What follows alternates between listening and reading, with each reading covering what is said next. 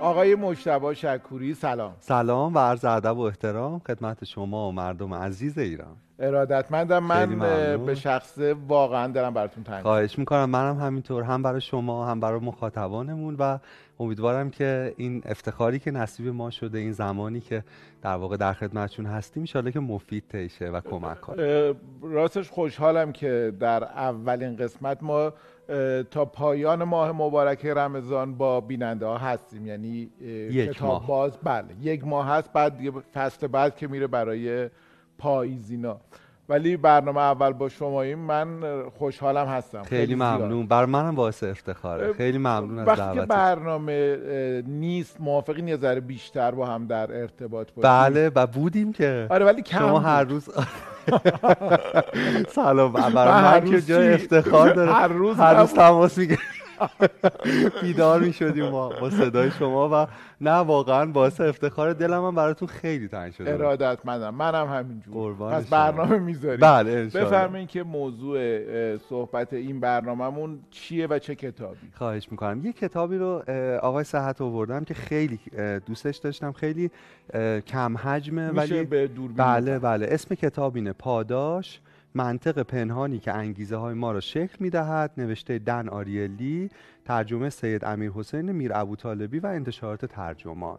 آره کتاب خیلی کم حجمیه ولی خیلی کتاب جالبیه. راجب اول نویسندش بگم دن آریلی آدم خیلی مهمیه. در واقع تخصصش اقتصاد رفتاری استاد MIT بوده و الان استاد دانشگاه دوکه و خیلی آدم در واقع معروف و شناخته شده تو این حوزه. کتابی که انتخاب کردم به یه سوال جواب میده. اینکه ما چرا کار می‌کنیم؟ احتمالا یه جواب ساده براش داریم از که آریلی کتاب دیگه هم به فارسی ترجمه آره. بازداشتگاه صورتی هست فکر می‌کنم اگه اشتباه که ترجمان اونم اونم ترجمان بله. و چند تا تتاک داره که در واقع اونام خیلی سخنرانی خوبیه. آدم خیلی مهمیه. خیلی هم شیرین و جذاب می‌نویسه و یه ویژگی هم که داره اینه که در نوجوانی 70 درصد بدنش سوخته. برای همین اگه عکسش و اسم دن آریلی رو سرچ کنید عکسش رو ببینید غالبا نیمی از صورتش ریش و سیبیل داره و نیمیش نداره. و با این موضوع خیلی راحته. و حالا قصه سوختگیش هم تو خود کتاب هست که راجبش حرف می‌زنیم. آدمی که به خاطر سوختگی چون دستاش مشکلی داره اولا نمی‌تونه تایپ کنه. در با سری تکنولوژی ها با صدا یه مطلبی رو میگن این کتاب به صورت صوتی انگار شکل گرفته و بعد مکتوب شده و چاپ شده. کلا آدم خیلی جالبیه و من, من خیلی دوستش دارم. با یه سوال شروع می‌کنه که ما چرا کار می‌کنیم؟ جوابی که خیلی بدیهی فرضش می‌کنیم و معتقدیم اینه که احتمالا برای پول. خب قطعا پول مهمه. یکی از معلفه های مهم اینه که ما بیدار میشیم از خواب از یک ماجراجویی به یک ماجراجویی دیگه میریم و این روند رو ادامه میدیم. اما پول تنها جواب نیست. در واقع انگیزه های انسان منطقی بی نهایت پیچیده و جذاب داره. کتاب تلاش می‌کنه اون انگیزه ها رو غیر از پول شناسایی کنه و خیلی از این نظر جالبه. میگه اگه می‌خواستیم در واقع انگیزه رو تعریف کنیم یه تعریف ساده داره. دلیل انجام یک کار. وقتی راجع به روانشناسی انگیزه حرف می‌زنیم باید بدونیم که این دلایل انجام کار ممکنه خیلی متنوع و خیلی متضاد باشه با هم دیگه. بحث خیلی جالبیه. و بعد میگه اگه ما یه معادله در مورد انگیزه می‌خواستیم تولید کنیم احتمالا یک عالمه پارامتر داشت. مثلا چرا کار می‌کنیم؟ انگیزمون از کار کردن چیه؟ پول؟ امنیت؟ رضایت جاودانگی رفاه و و و همین میراثیه که از خودمون به جا می‌ذاریم. می‌دونید هدفیه که محقق می‌کنه و یه عالمه. می‌دونید حالا تلاش می‌کنه که در واقع از اون شکل ساده سازی شده می‌دونید پنیر و موشت اینکه ما در واقع توی هزار توییم که پنیری رو یه پاداشی رو و یه پولی رو به دست بیاریم کمی فاصله بگیره و منطق پنهان انگیزه ما رو بتونه شناسایی کنه. صفحات اول کتاب سروشان خیلی خوندنش سخته. برای اینکه آغاز کتاب تجربه اینه که او تو منزلش نشسته بوده و یه خانومی بهش زنگ می‌زنه که یکی از دوستانشون بوده و میگه دو نفر دو تا از بچه های من در آتیش سوختن. یکیشون حالش خیلی وخیمه یکیشون نه و تو به عنوان کسی که این تجربه رو داشتی در نوجوانی درگیر این رنج بودی آیا می‌تونی بیای بیمارستان و با ما حرف بزنی یا با بچه هم حرف بزنی خب ایشون میره و بعد در فرایندی که وارد بیمارستان میشه خاطراتش مرور میشه از رنج خودش. و بعد شروع می‌کنه خیلی متاسفانه و البته خیلی جذاب که من اون صفحه هاش اصلا نمی‌تونستم بخونم با جزئیات که مثلا تعویز پانسمانه. فردی که 70 درصد سوختگی داره چقدر فرایند دردناکیه. میدی جدا کردن اینها جایی که پوست وجود نداره نمی‌خوام واردش بشم. خب ناراحت کننده است. بعد یه سوال خیلی مهم به ذهنش می‌رسه. اینکه واقعا پرستاری که تو بخش سوختگی کار می‌کنه و هر روز چنین کار مشقتبار و سختی رو انجام میده آیا می‌تونیم بگیم انگیزش فقط پوله؟ می‌دونید واقعا نه. بعد در واقع شروع می‌کنه ارتباط گرفتن با اون فرزنده. یکی از اون بچه ها متاسفانه فوت می‌کنه یکی باقی میمونه. این آدم به عنوان یه معنا یه رسالت اینگار یه رنج مشترکی با اون بچه داشته. دائما میره بیمارستان داوطلبانه. براش نامه می‌نویسه باش حرف می‌زنه. و بعد میگه من از خودم هم پرسیدم که آیا کاری که من دارم می‌کنم عملا منو شاد می‌کنه. قطعا نه خیلی کار رنج آوریه تداعی اون خاطراتی که همش تو هم با درد و درد و درد بوده. دیدن کودکی در این وضعیت. و بعد از خودش می‌پرسه که من چرا دارم این کار رو انجام میدم؟ بعد دوستان دیگری رو دور بر خودش می‌بینه. مثلا میگه که من دوستی دارم که ایشون قابله مرگه. یعنی معتقد همونجور که آدما به دنیا میان نیازمند قابلگی هن و کمکن برای اینکه وارد این جهان بشن تو اون ور بازه در پایان هم نیازمند کسانی هستیم که مرگ رو قابلگی کنن. یعنی کمک کنن دقایق آخر زندگی یه آدم یا روزهای پایانیش خوب بگذره. میگه یه آدمی داره این کارو می‌کنه دور من فکر می‌کنم که شاد می‌کنه ولی آدم. آفرین. ولی در واقع شادی اولین دلیل و رانه این کار نیست. در مجموع در نهایت به شادی می‌رسیم. اصلا خیلی از مواقعی که ما احساس می‌کنیم داریم کاری می‌کنیم که با مرارت با سختی همراهه نتیجهش رضایت و شادیه و مگر شادی بزرگتر از رضایت وجود داره. آفرین. همین آقای صحت پیچیده بودن منطق پاداش رو نشون میده دیگه. در واقع این قصه ها رو دن آریلی داره میگه که به همین نکته که شما گفتید برسه. یعنی میگه که ببین این کاری که مثلا یه پرستار در بخش سوختگی انجام میده قطعا تو اون لحظه ناگهان شادش نمی‌کنه. اما شاید بعد از یک سال با مرخص شدن یه مریض که حالش خوب شده او چیزی رو تجربه کنه که می‌تونه انگیزه او برای ادامه این روند باشه. که شادی به مراتب بزرگتر و عمیقتر و سراسریتر از اون شادی در, در واقع همینه. می‌خواد بگه دلایل و انگیزه های کارهای ما انقدر سرراست نیست. که چیزی که ما رو شاد می‌کنه در لحظه به ما پاداش میده ما انجامش میدیم. یعنی این منطق ساده رو می‌خواد بزنه کنار. مثلا دوستی که قابلگی مرگ می‌کنه کار خیلی سختی انجام میده. ولی میگه در نهایت اون معنایی در این کار یافته که علا رقم رنجش به او احساس همونجور که گفتین رضایت میده. از دوستی حرف می‌زنه که کارش این بوده که پرنده هایی که آلودگی های نفتی بال و پرشون آلوده کردن و میشوره. یعنی کارشون اینه. و خیلی کار سختیه. پرنده ای که در رنج روغن می‌دونید اینا؟ ولی میگه که خب او هم رضایتی در این کار تجربه می‌کنه که می‌دونید با اون منطق ساده پنیر و موش یا چماق و هویج در واقع قابل توضیح نیست. دنبال اینه که در واقع چیزی که ما انگار فراموش کردیم رو به ما یادآوری کنه.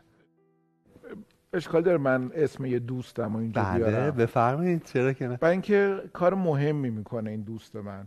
من یه دوستی دارم به اسم بهمن معتمدیان. بله.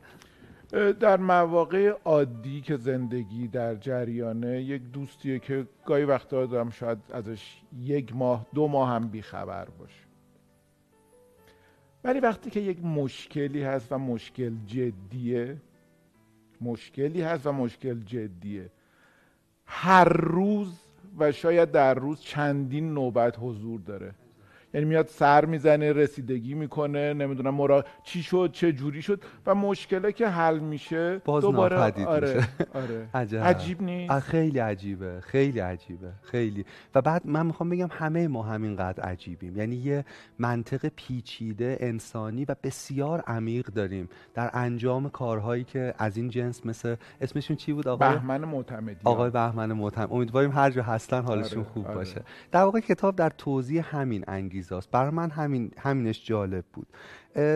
شروع می‌کنه توضیح میده که خب حالا که می‌خوایم اون منطق رو بشناسیم خوبه یه ذره سلبی نگاه کنیم. یه سوالی که تو فصل دوم می‌پرسه اینه که چه چیزی انگیزه رو نابود می‌کنه؟ یا چطور در سریع ترین زمان ممکن انگیزه یه آدمی رو نابود کنیم؟ در واقع می‌خواد بگه انگیزه چی نیست و چی از بینش می‌بره. یه پژوهشی رو دانشگاه شیکاگو انجام داده با اون شروع می‌کنه. یه آزمایشه. دو گروه آدم رو آوردن بهشون گفتن ما یه عددی به شما میدیم و شما لگو درست کنید. در واقع با این خونه سازی چیزی بسازید خلاقانه. ولی نکته اینه که بعد از اینکه در واقع کارشون تموم شد یه لگوی دیگه می‌خوان شروع کنن لگوی قبلی رو خراب می‌کنن. دو تا گروه هن یه گروه وقتی اولین لگو رو ساختن اون مثلا یه خونه یا هرچی رو ساختن آزمایش در لگو رو می‌ذاره توی کشو و اونا بعدی رو شروع می‌کنن. گروه دوم جلوی چشمشون باز می‌کنه. یعنی می‌دونید وقتی اونو تحویل دادن شروع می‌کنه باز کردن. اگه منطق ما فقط پول بود چون اینا بهشون پرداخت میشه بابت هر لگویی که می‌سازن. کار لذت بخشیه کار ساده ای و پول هم که دارن می‌گیرن. اگه منطق ما فقط پول بود خب مستقل از اینکه لگو تخریب میشه جلو چشمون یا نه باید ادامه می‌دادیم اما اینطور نیست. در واقع اونایی که جلو چشمشون می‌بینن که جانشون می‌رود یعنی حاصل کارشون خراب میشه عملا پیش نمیره. یعنی دیگه یکی دو تا می‌سازن و انصراف میدن از آموزش. به این موقعیت میگه موقعیت Sisyphic. می‌دونید این موقعیتی که انگار شما یه کار بی حاصل انجام می‌دید. مثل افسانه سیزیف که سنگ رو می‌بره بالا و دوباره سر جای اولشه. یه فیلمی هست به نام آخرین قلعه که رابرت ردفورد بازی می‌کنه. اونجا یه گستوی زندانن. رابرت ردفورد یه گستاخی علیه رئیس زندان می‌کنه و رئیس زندان بهش میگه که در جهت تنبیهت بعد این سنگا رو از این ور حیات زندان ببری این طرف. خب زندانیام جمع شدن عین در واقع صحنه نمایش سیزیف. و میگن تشویقش می‌کنن که این کار رو انجام بده. سنگا رو بلند می‌کنه دونه دونه و آخرین سنگ رو می‌بره. کلی شور اشتیاق صدای فریاد جمعیت. و بعد رئیس زندان میگه حالا همه اونایی که بردی رو باید دونه دونه بذاری سر جای اولش. فیلم به طرز تلخی نشون میده که چطور این فرایند دیگه شبیه اولش نیست. چون معنایی نداره. چون جابجایی صفره. چون اتفاقی انگار نمیفته یه چیزی من اضافه بکنم. ببین نظرتون چیه؟ خیلی وقتا ما به ناچار در چنین موقعیت هایی قرار می‌گیریم بله. که فعالیتی که داریم می‌کنیم به نظرمون میاد یا حتی می‌فهمیم که پوچه عبسه اینو کامو اوله اتفاقا کتابی که درباره سیزیف نوشته توضیح میده. خب این خیلی دیگه همینجور که شما گفتین دیگه آدم نمی‌تونه کاری بکنه. یعنی تمام انگیزه ها از بین میره. حتی پول هیچی هیچی چی. بله. ولی یه چیز می‌تونه آدم رو نجات بده. که حالا این کار رو جدی دوباره انجام بده. یعنی اگر این سنگایی که برده اون ور گذاشته رو حالا به که این دفعه تندتر میارم و می‌ذارم و دوباره می‌برم و دوباره میارم. درسته. اینجاست که رئیس زندانه شکست آفرین آفرین. در واقع سروشان معنای خلق کنیم. وقتی معنای وجود نداره. دقیقا می‌تونه حتی زیبایی شناسی باشه. اینکه این دفعه یه جور دیگه بچینیمش. یا این دفعه سریعتر بشیم یعنی خودمون آره. معنا بسازیم یعنی می‌خوام بگم انگیزه با سخنرانی در آدما تولید نمیشه. شرایط ساختاری خیلی خیلی مهمه. یه آزمایش دیگه انجام میده. اینم جالبه. من من جای خالی اینجور پژوهش ها رو تو نظام آکادمیک خودمون خیلی می‌بینم. یعنی پژوهش های میدانی این شکلی که یه چیز جالب با آدم یاد میده. تو این پژوهش به سه گروه از آدما یه کار ساده دادن. یه سری کاغذ بهشون دادن متن تایپی انگلیسی بوده. گفتن مثلا ای رو حرف ای رو تو همه کلمات دورش خط بکشید. سه گروه بودن. همشون یه کار انجام می‌دادن ولی سه جور مختلف آزمایشگر به کار اونا واکنش نشون می‌داده. گروه اول که خیلی خوشخوشونشون بوده. وقتی ای رو پیدا می‌کردن میووردن آزمایشگر نگاه می‌کرده اسمشون هم رو برگه اونا مینوشتن. و بعد می‌گفته بله و میذاشته رو کاغذهای دیگه. گروه دوم آزمایشگر دو تا کار باشون می‌کرده. یکی اینکه اسمشون رو رو برگه نمی نوشتن یعنی معلوم نبود این کار کیه. دو اینکه اصلا نگاه نمی‌کرده. همینجوری می‌گرفته به پشت میذاشته رو کوهی از برگه ها گروه سوم که احتمالا ماها اگه بودیم عضو این بودیم خیلی اوضاعشون خراب بوده. نه اسمشون رو رو کاغذ می‌تونستن بنویسن نه آزمایشگر نگاه می‌کرده. یه دستگاه خورد کنه کاغذ اونجا بوده و این کاغذ رو همونجا جلو چشمشون خورد می‌کرده. مثل همون در واقع لگویی که جلو چشمشون خراب می‌کرده. حالا چرا این آزمایش خیلی جالبه؟ چون چیز بدیهیه دیگه. حالا شما ممکنه بگید این سه تا گروه هر کدوم تا چقدر پیش رفتن؟ به همشون هم پول یکسان می‌دادن. خب طبیعیه که گروه دو و سه چون نتیجه کارشون دیده نمیشه اونقدر انگیزه ندارن که باز انجامش بدن. اما یه چیز درخشان و جالب اینجا وجود داره که گروه دو اونایی که اسمشون رو می نوشتن و میذاشتن رو برگه ها و گروه سه اونایی که توی خردکن جلوشون ریز ریز می‌کردن عین هم و در یه جا بیخیال کار می‌شدن. یعنی سروش نادیده گرفتن آدما معادل خورد کردن آدماست. یعنی دو به نظر خشونتش کمتر از سه می‌رسه. اسمشون نیست میزه سه دیگه جلو چشمش دارن نتیجه کارشو پاره می‌کنه اما عین هم اثر می‌ذاره. برگردیم به سوال اول این فصل. چطور می‌تونیم انگیزه یا آدم رو نابود کنیم؟ با نادیده گرفتن کارش. با از بین بردن زحمتش. خب حالا باز برمیگردیم به نظام کاری خودمون مسئله لوکالمون می‌دونی که سارت هم در این باره خیلی صحبت کرده که مسئله نگاه یعنی میگه آدم ها با نگاه بقیه است که فعالیت هاشون معنادار میشه. آفرین. اگر دیده نشن اصلا برای همینه که شما رفتارای خودتون رفتارای فردی رو بهش فکر کنین. وقتی که در معرض نگاهید وقتی در معرض نگاه عده کمتری هستید وقتی در معرض نگاه مثلا فقط یک نفرید که دو و وقتی که تنهای تنها هستید و هیچ خیلی نگاهی وجود نداره. اصلا یه فیلسوف تجربه گرا به نام برکلی که اسم دانشگاه برکلی هم از اونه یه سوال می‌پرسه. میگه اگه یه درختی توی جنگل بیفته و هیچ کس نبینتش و هیچ کس صدای افتادنش رو نشنوه. هیچ کس اونجا نباشه. آیا واقعا درخت افتاده؟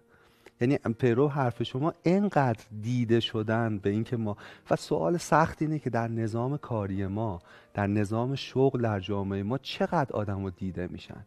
چه درصدیشون در واقع این شانس رو دارن که دیده بشن؟ توی فیلم پاپیون اگر اشتباه نکنم وقتی رفتن به اون جزیره دور افتاده ای که بله. دیگه بینام و نشان بود دیگه ته دنیا بود. اون مامور پلیس گفت که اینجا هیچ کس از شما هیچ خبری نداره و هیچ کس نمی‌دونه حتی شما اینجایین. و این بود چیزی که یه دفعه این زندانی ها اصلا تموم میشون گفتن خب ما الان بمیریم. زنده باشیم. سختی بکشیم. شکر کی کی می‌دونه پس؟ دقیقا. دقیقا دقیقا. و من سروشان فکر می‌کنم خیلی تبعید شدن به این جزیره. یعنی هیچ کسن یعنی نامرئی یعنی دیده نمیشن. یعنی دستاوردهاشون نتیجه کارشون اصلا براشون نمود نداره. و این برمیگرده به یه در واقع تنظیمگری که از چند قرن قبل بعد از کتاب آدام اسمیت ثروت ملل ایجاد شده. آدام اسمیت معتقد بود که ما برای اینکه بهرهوری رو ببریم بالا باید تقسیم کار کنیم.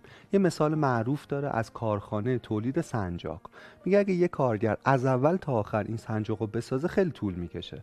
ولی خوبه که یکی مفتولا رو ببره یکی خمشون کنه یکی مثلا اون سر سنجاق رو جوش بزنه یکی نوکش رو تیز کنه یکی ببنده و تم اینجوری خیلی سریع تره. چون یه نفر سی سال وقتی مفتول رو خم می‌کنه دیگه خیلی سریع این کارو می‌کنه. ولی چی اینجا از بین رفت؟ رابطه آدما با نتیجه کارشون. می‌دونید آدمی که سی سال یه مفتول رو داره خم می‌کنه اصلا نمی‌دونه داره چی کار می‌کنه. نه نتیجه کارشو می‌بینه نه اثر کارشو. می‌دونید در واقع با محصول و با نتیجه کارش از خود بیگانه شده. و از این استفاده کردن توی برای کشتن. یعنی وقتی که آفرین آفرین. نازی ها میمدن و میکشتن قتل رو تکه تکه کردن و هر بخشی رو دادن. هیچکس خودش قاتل نمی‌دونه چقدر مثال خوبی زدین. یعنی اگه اون آدم ها از اول تا آخر پروسه مثلا قتل می‌خواستن انجام بدن انجام نمی‌دادن. خیلی نکته مهمی ها. یه پدیده دیگه ای رو در مورد انگیزه میگه. یه منطق پنهانی رو رو می‌کنه. بهش میگه پدیده ایکیا. خب خیلی جالبه. حالا ایکیا تو ایران نیست دیگه پس تبلیغ هم نمیشه میشه راجبش حرف زد. یه فروشگاه خیلی بزرگیه که ویژگی داره. شما مثلا اگه یه کمدی یه جا کفشی یه چیزی ازش می‌خرید خودتون باید سرهمش کنید. یعنی اینا توی جعبن و بعد یه نقشه داره که شما این چوبو کجا بذارید چجوری به هم چفت کنید و بشه جا کفشی. بعد جالبه که آدما وقتی در ساخت چیزی. نقش دارن مشارکت دارن وقت می‌ذارن و زحمت می‌کشن. ارزش اون چیز براشون خیلی خیلی زیاد میشه. خیلی زیاد. یعنی به صورت میانگین تو سایت های فروش لوازم دست دوم قیمت محصولات ایکیا وقتی کسی می‌خواد جا کفشیشو بفروشه خیلی بالاتر از قیمت محصولاتی که ما آماده می‌خریم. می‌دونید خیلی حالا بعد میگم میگم که ربطش چیه. یه مثال دیگه. سال 1940 یه شرکت تولید پودر کیک اومد کار خانوما و آقایونی که کیک میپختن خیلی ساده کرد. شما پودر کیک رو داشتید توش آب میریختید میذاشتید تو فر می‌شد کیک. قرار بود خیلی بفروشه ولی نمیفروخت. چون آدم‌ها احساس می‌کردن که کیک نمیپزن. احساس می‌کردن دارن تقلب می‌کنن. خیلی شبیه اینه که از قنادی کیک آماده بخرن. یه کار عجیب کردن. تولید کیک رو سخت کردن. یعنی اومدن تخم مرغ و شیر رو ازش حذف کردن. حالا شما پودر کیک داشتید یه تخم مرغ توش میشکستید شیر میریختید هم می‌زدید حالا میذاشتید تو فر. فروش خیلی رفت بالا. آره به این میگن پدیده ایکیا. یعنی ما دوست داریم رابطه قلبی و عاطفی داریم با چیزی که می‌سازیم. من شما چون خودتونم آموزگار و معلم هستید فکر می‌کنم چقدر جالب اگر معلم ها اینو بدونن. بچه ای که درس نمی‌خونه باید دیده بشه. آفرین. باید بهش توجه بشه. باید بهش مسئولیت هایی سپرده و باید بشه. در خلق اون دانش نقش داشته باشه. می‌دونین چی؟ مثلا من می‌تونم فرمول بنویسم رو تخته بگم اینه. ولی وقت می‌تونیم ما با هم آزمایشش کنیم حساب کنیم زمانو ببینیم مثلا شتاب چجوری حساب. حالا همه اونا تو این هیچ وقت یادشون نمیره. عاشق اون فرمولن. چون خودشون ساختنش. می‌خوام بگم ما وقتی از خود بیگانه ایم با محصول کارمون برای همین اصلا انگیزه نداریم. برای همین دیر میریم سر کار برای همین زود میپیچونیم برای همین دستشویمون زیاد طول می‌کشه که یه زمانی رو مثلا بخوایم به بتالت بگذرونیم. باز حالا برم سراغ آزمایش های جالب تر آقای دناریلی دو تا گروه آورده که اوریگامی بسازن. همشون مبتدی بودن. در واقع خیلی مثلا توضیح میدین که اوریگامی چیه؟ اوریگامی یعنی که کاغذ رو تا کنیم و مثلا یه شکلی و یه پرستویی یا مثلا چیزی بسازیم باش. بعد دو تا گروه بودن. یه گروه سازندگانن. اوریگامی رو می‌سازن. بعد آزمایشگر می‌رفته بهشون می‌گفته خب این که کاغذ ماست. تو هم که بابتش پول گرفتی پس این پرنده پرنده ماست. اگه می‌خوای اینو ببری خونه این چیزی که ساختی باید در واقع چیز کنی؟ به ما پولی بدی. بالاترین پیشنهاد چقدره؟ حالا این پیشنهادها رو یادداشت می‌کنم با یه عالم آدم. یه عده گروه هم غیر از سازندگان خریدارانن. یه آدم عادی هم میارن میگن آقا شما این اوریگامی رو چند می‌خری؟ یعنی می‌خوام ببینن قیمت واقعیش وقتی ناظر بی طرفه چقدره. اونایی که خودشون ساختن پنج برابر بیشتر پیشنهاد داده بودن. یعنی عددی که احساس می‌کردن ارزش اون کاغذ تا شده است پنج برابر بیشتر از قیمت واقعیش بود. چرا؟ چون وقت گذاشته بودن. چون با دستاشون تا کرده بودن چون اشتباه شده بود یه بار دیگه ساخته بودن. جالب اینه که دناریلی این آزمایش رو یه جوری دیگه هم انجام میده. دوباره گروههایی رو میاره اوریگامی بسازن اما دستورالعمل رو بهشون کامل نمیده. یه جایی اشتباه یعنی طرف خودش بعد فکر می‌کرده اینقدر راحت نبوده اینو تا کن اینو به این بچسبون. سخت بوده. حالا قیمت از حالت یعنی و اوریگامی خیلی زشت پرستوی گردنش کج بوده پاش بالا بوده. یه چیز افتضاحی. علا رقمی که افتضاح بوده چون زحمت بیشتری براش کشیده بودن عددی که تخمین می‌زدن ارزش اون خیلی بیشتر بوده. اوج این نگاه تو محصول تو مهمترین محصولیه که ما تولید می‌کنیم. یعنی چی؟ بچه هامون خب ولی مثال خیلی چیزی یا سورئال یا ولی شما بچهتون چند میفروشین؟ می‌دونید؟ احتمالا یاد پوشک عوض کردن ها میفتید بدقلقی ها دعواها خنده ها یه عددی میگین که اصلا هیچکی نمی‌تونه بخره. حالا سوال بعدی. شما بچه همسایه رو چند می‌خرین؟ احتمال عدد خیلی خیلی کم درسته؟ ولی اگه نگاه کنیم آدما زیاد با هم فرقی ندارن. دو تا کلیه است و جمع کنیم یه عددی میشه. می‌خوام بگم مثال عجیبی ها ولی می‌خوام حسش کنیم که ما نسبت به محصول کارمون و نسبت به نتیجه کارمون یه علقه عاطفی عمیقی داریم. خیلی زیاد. من پراید داشتم. چون جونمون رو براش گذاشتیم چون براش وقت گذاشت دقیقا. اصلا نه بیشتر از وقت. آره. آدم داره از جانش, جانش مایه, مایه می‌ذاره. آفرین. من این پراید داشتم بیج بود. اسمش غلام بود. اسم داشت هویت داشت. بعد با یه دوستم به نام مازیار که خیلی خوره ماشین بود ما حالا شاید عجیب باشین آقا معلم مثلا عبودی ماشین من خیلی خیلی روش وقت گذاشته بودیم.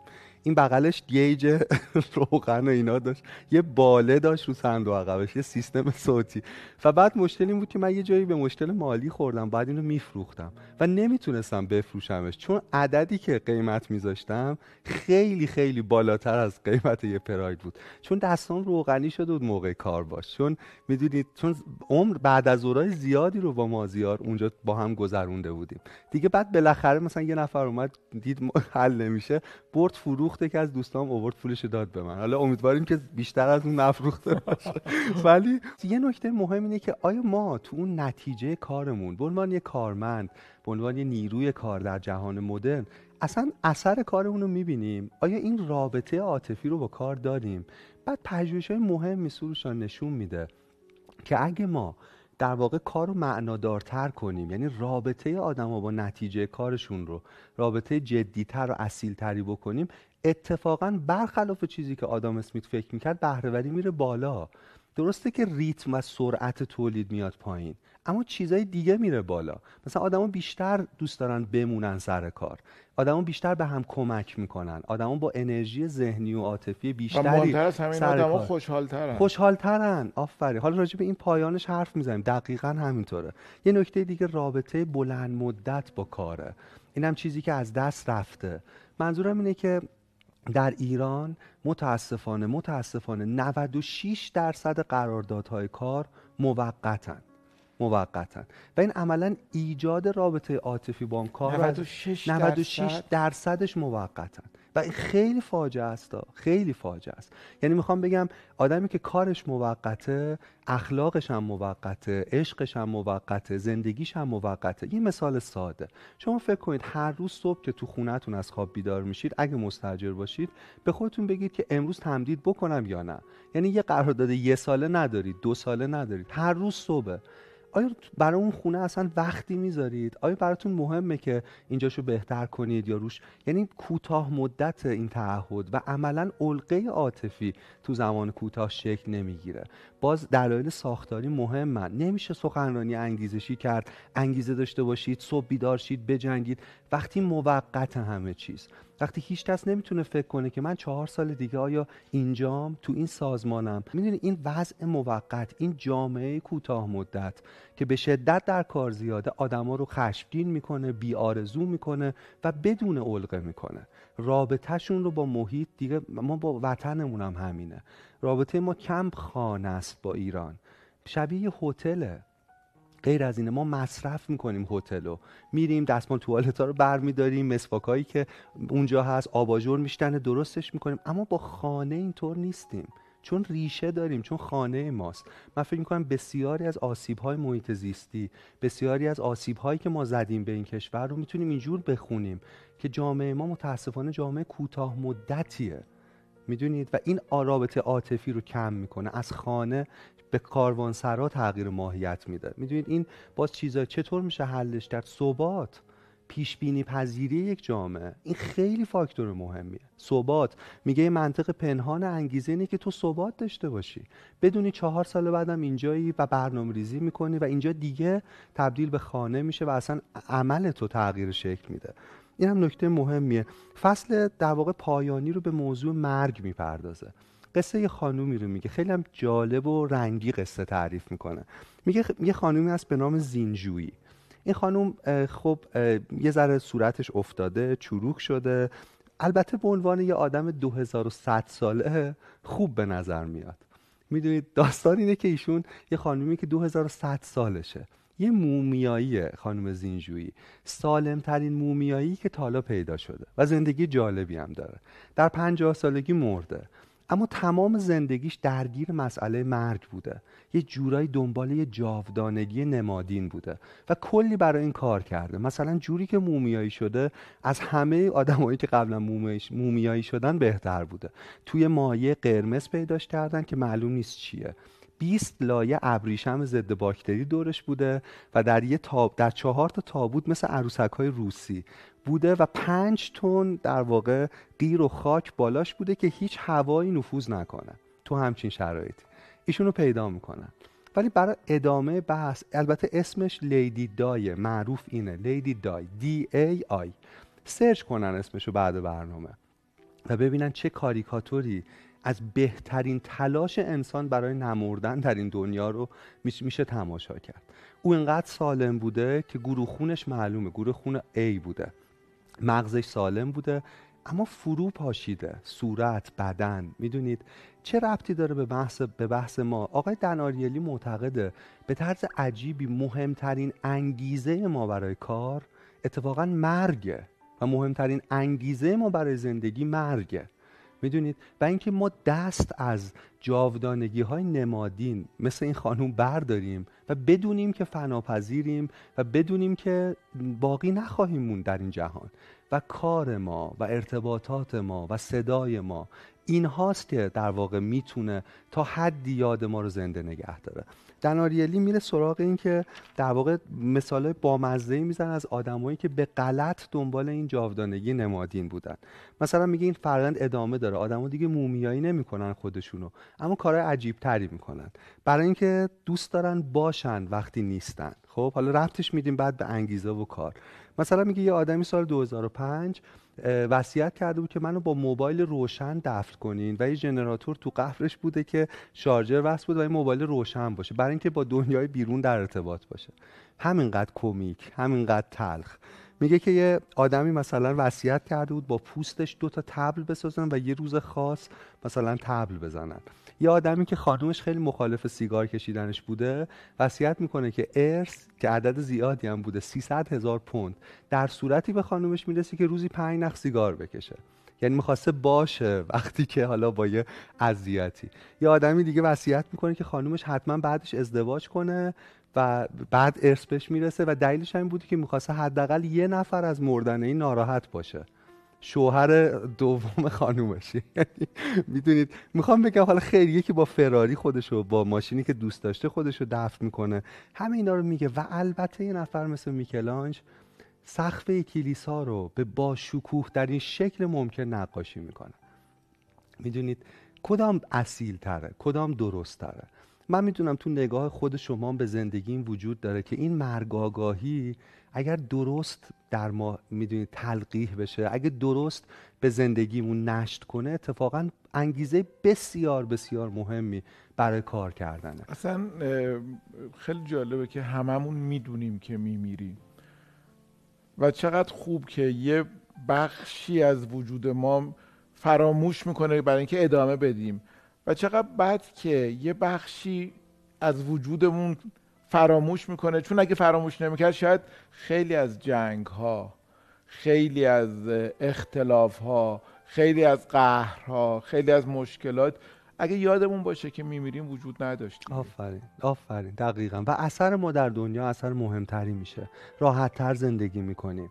دقیقا همینطوره. یه مثال دیگه ای که باز در مورد انگیزه می‌زنه اینم جالبه. میگه خود آینی می‌دونید اینکه تو به خود مختاری میگه خیلی کمک می‌کنه اینکه انگیزه آدمو بره بالا. ما در جامعهمون نگاه پدر سالا رو در خانواده بست دادیم به محیط کار. و معتقدیم آدما تنبلن ذاتن باید چماق بالا سرشون باشه چکشن تا اینکه در واقع کارشون رو انجام بدن. میگه پژوهش‌ها برعکس اینو نشون میدن. اتفاقا اگر آدما خود مختاری داشته باشن بهترین کارشون رو انجام میدن. تو دوره کرونا خیلی دورکار بودن. حتما به نظرم خوبه که پژوهش بشه. من به صورت شهودی با آدم و حرف می‌زنم این حس دارم. که اونایی که دورکار بودن نتیجه کارشون خیلی بهتر بود. یا اینکه تغییری نکرده بود. تا اینکه برند یه جایی و یکی چک کنه چقدر سر کاری چند بار دستشویی رفتی حواست به گوشید بود یا نه به خروجی در واقع اهمیت می‌دادن. گوگل 20 درصد از وقت کارکنانشون رو در اختیار خودشون می‌ذاره. رو هر پروژه‌ای که دوست دارن می‌تونن کار کنن. نیمی از نوآورانه ترین پروژه های گوگل تو این 20 درصد زمانی که آدم و خود مختاری دارن تولید شده. مثل جیمیل. باورتون میشه؟ جیمیل حاصل اینه که یه نفری بهش گفتن یک پنجم زمان تو هر کاری می‌خوای بکن. و تو به این ایده گوگل نیوز همینطوره. اورکات شبکه اجتماعی بود حاصل اینه. گوگل گلس همینطوره. یعنی یا پروژه می‌بینی که حاصل جایی که نظام کار دست از پدر سالاری برداشته و به آدما گفته خب تو بهترین کاری که می‌تونی بکنی چیه و چگونه است؟ چه خروجی؟ و آدما بهترین کارشون رو انجام دادن. جمع کنم بحث رو. فکر کنم وقتمون به پایان رسید. با یه نکته ای با سخنرانی از بری شوارتز. بری شوارتز آدم مهمیه. در واقع متفکر مهمیه. روانشناس جامعه شناسه.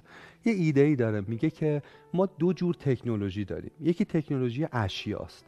منظورم موبایل منظورم اینه که مثلا یه سفینه میفرستیم بالا. ماشین چیزهای مختلف. ولی میگه یه تکنولوژی دیگه داریم. تکنولوژی ایده هاست. میگه اینا با هم فرق دارن. یه فرقشون اینه که تکنولوژی اشیا اگه بد باشه زود حذف میشه. مثلا اگه یه شرکتی موبایل بدی بسازه تکنولوژیش بد باشه یه شرکت دیگه میاد جا می‌ذاره و او حذف میشه. درسته؟ ولی میگه تکنولوژی ایده ها اینطور نیستن. تکنولوژی ایده ها میمونن و متاسفانه حقیقتی بدیهی پنداشته میشن. یعنی ما فکر می‌کنیم این هست و دیگه این نیست. تکنولوژی ایده ها یعنی چی؟ یعنی که ما در مورد وضعیت انسان در مورد رسالت انسان در مورد فرجام انسان چه نگاهی داریم؟ یه مثال بزنم. مثلا شما فقر یه پدید است. ممکنه جورای مختلف ببینید و بر اساس جوری که فقر رو می‌بینید واکنش های مختلف نشون بدید. یکی ممکنه بگه فقر مشیت خداست.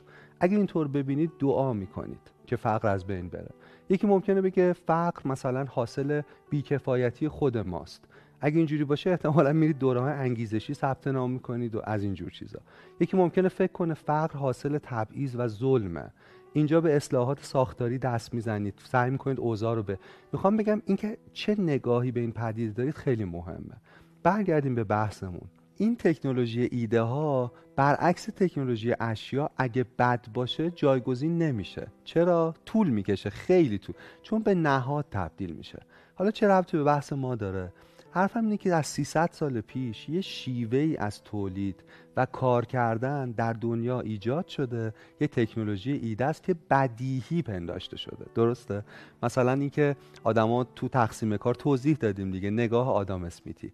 می‌خوام بگم که و فرضش اینه که فکر می‌کنه انسان موجودی تنبله و نیاز داره به تنبیه و نیاز و اگه مشوقی هم داره اون فقط پوله. غیر از این نیست واقعا. اگر ما بچلونیم ساختار شغلی در جهان مدرن رو چماق می‌بینیم و هویج. درسته؟ و اون هویج به معنای واقعی فقط پوله. ولی حال آدما چطوره؟ ولی منظورم اینه که در جهان مدرن با همه شاخصهای رفاهی که رشد کرده ما چقدر خوشحالیم یا چقدر به تعبیر شما رضایت داریم و ما در چه جامعه ای دوست داریم زندگی کنیم ها؟ چی کار میشه کرد برای نظام کار که انگیزه آدما بره بالاتر؟ و من در مورد اینکه چه کار میشه کرد خب کمی جرقه های تو این کتاب بود. ولی یه نکته مهم رو می‌دونم اینکه چه کار نمیشه کرد یا چه کاری کمک نمی‌کنه و اون سخنرانیه.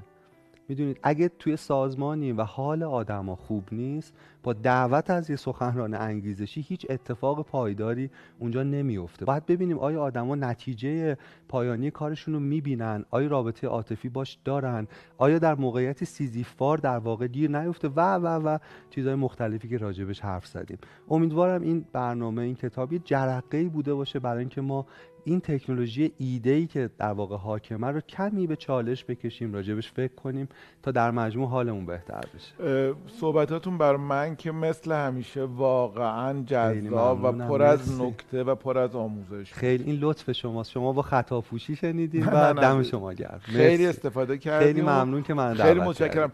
سوالی هم هست؟ بله به نظرم به این سوال فکر کنیم. تلنگری برای همه ما می‌تونه باشه. که غیر از پول برای چه چیزهای دیگری کار می‌کنید. خیلی سوال مهمیه. آره دقیقا. خیلی سوال برامون بنویسن کارشون چیه و چه انگیزه دیگری غیر از پول؟ که البته انگیزه مهمیه تو این کار اونها رو به جلو می‌بره. خیلی, خیلی متشکرم ارادتمند و خدا نگهدارتون. خدا نگهدار.